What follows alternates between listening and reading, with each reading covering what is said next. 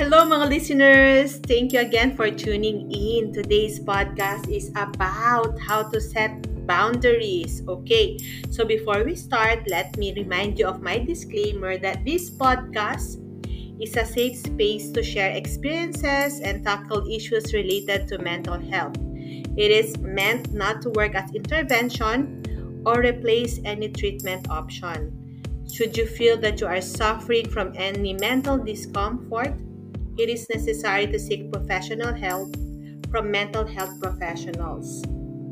You may check the directory of mental health facilities, services, and organizations from around the Philippines, the mentalhealthph.org or the silakbo.ph. Okay, so let's start about how to set boundaries. Okay, boundaries are how emotionally close you let people get to you. They are also where you draw the line in a relationship. They say how much you are willing to give or take before you want things to change or decided to end things. Okay? So usually, nagsiset tayo ng boundaries sa mga taong close sa atin. Minsan pamilya, minsan friends. Yung mga close friends talaga natin to. Okay? Boundaries are one way to judge how healthy a relationship is. Because of this, they can either help or hurt your relationships with your partner, children, family, and friends. Okay. So, effects when there are no borders or boundaries. Anong effect kapag hindi ka nagsiset ng boundaries sa life mo? First is, number one is unfair shares of responsibility. If you don't respect your own boundaries, others might not either. If you don't set limit or boundaries of your time, it can be hard for others to know when they are asking you to do too much. Okay? Dahil hindi ka marunong mag-say ng no, for example, sa, sa company or sa work, ang boss mo or yung co-workers mo, like ang luludan ng work. So sila, pauwi na ikaw, hindi ka pa tapos. Or sa bahay, kapag uh, yes ka ng yes, eh, lahat ng gastusin ikaw na sumasagot. Tapos, di mo alam kung saan na napunta ang iyong sinweldo. Okay?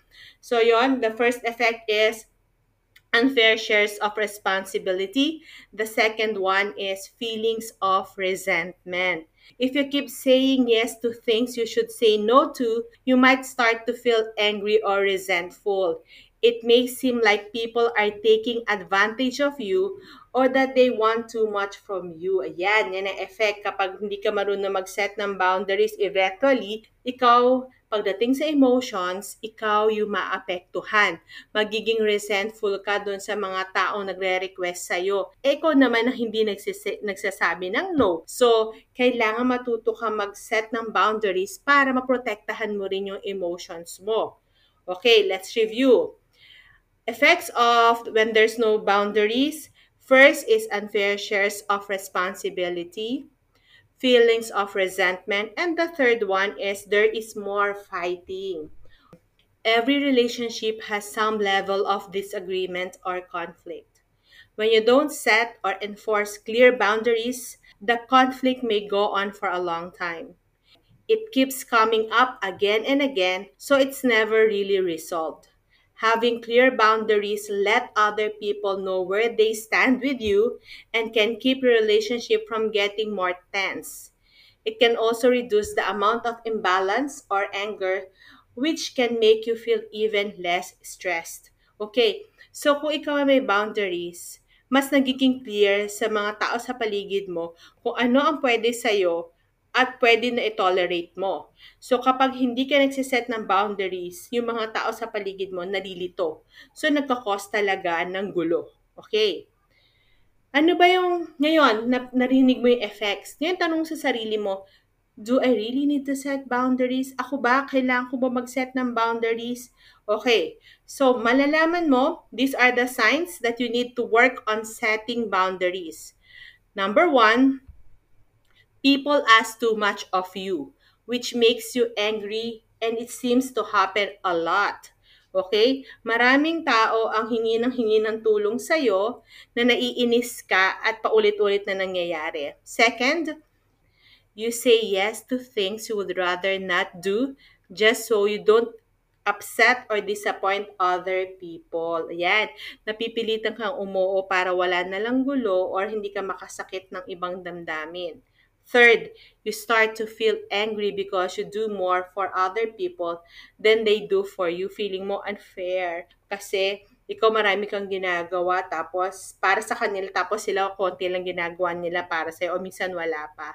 Fourth is you keep most people at a distance because you don't want to let them get too close and make you feel too much. Ayan, umiiwas ka na kasi na-overwhelm ka kapag mga tao lumalapit sila sa'yo, feeling mo may kailangan sila.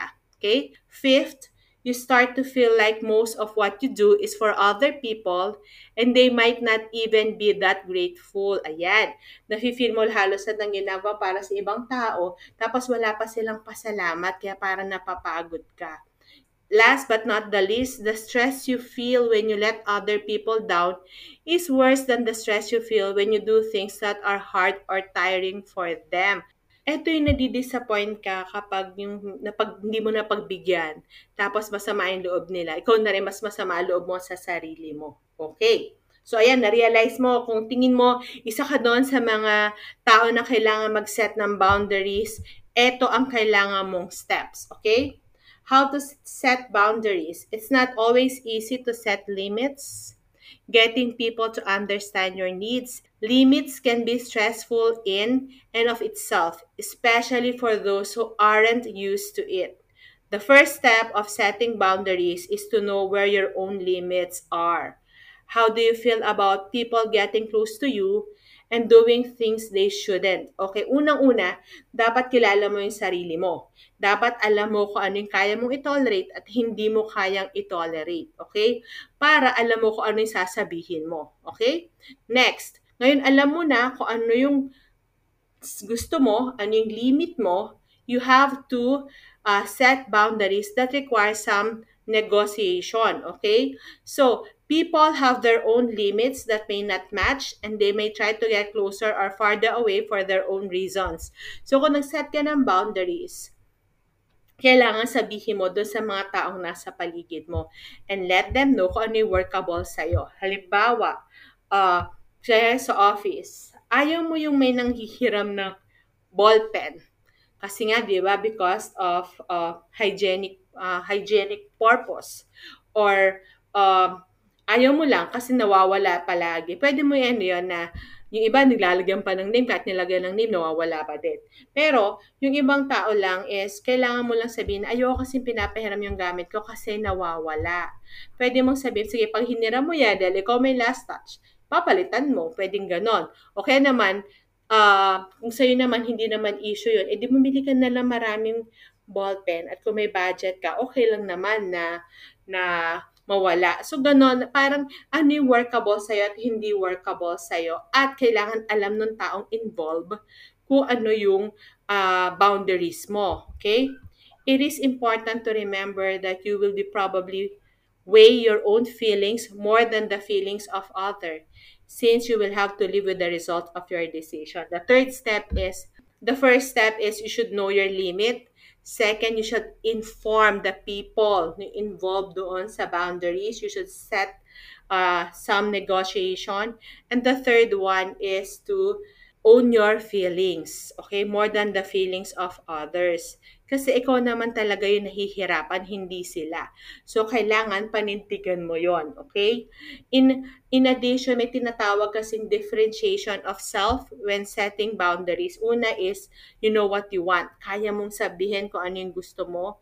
Pangalawa is, yun nga nakapag-negotiate ka, tapos habang nagsasalita yung kausap mo, hindi ka kinakabahan, hindi ka nagbe-breakdown, kasi pinapakinggan mo rin yung side niya.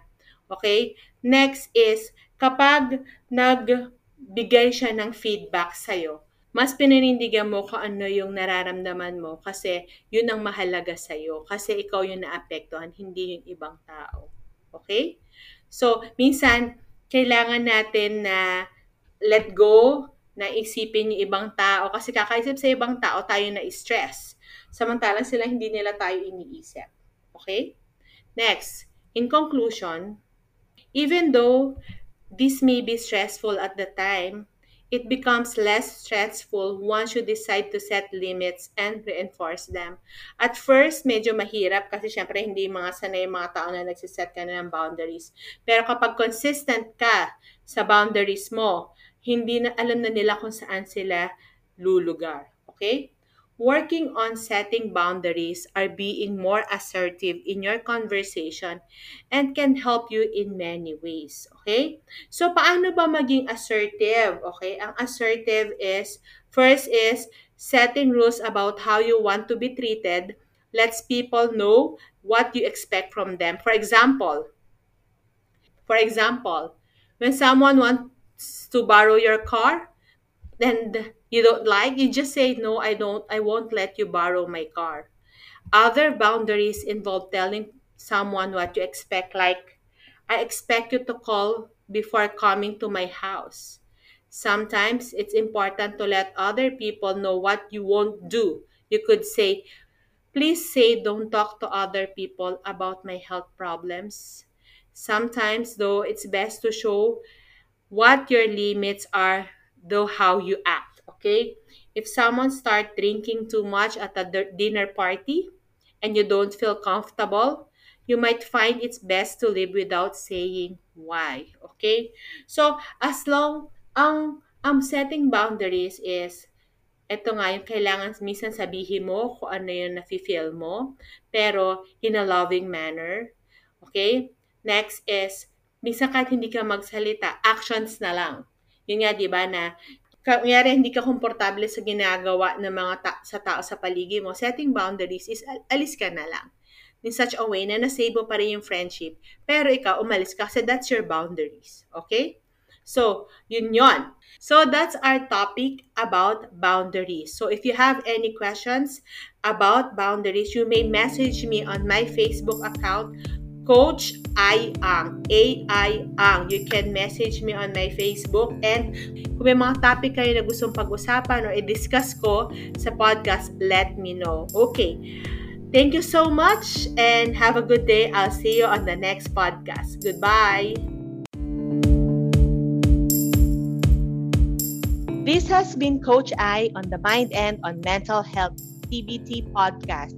Reach out to me by the Facebook group Meant to Matter, Meant M-E-A-N-T, and my Facebook account, Eileen Evangelista Ang, Eileen A-I-L-E-E-N.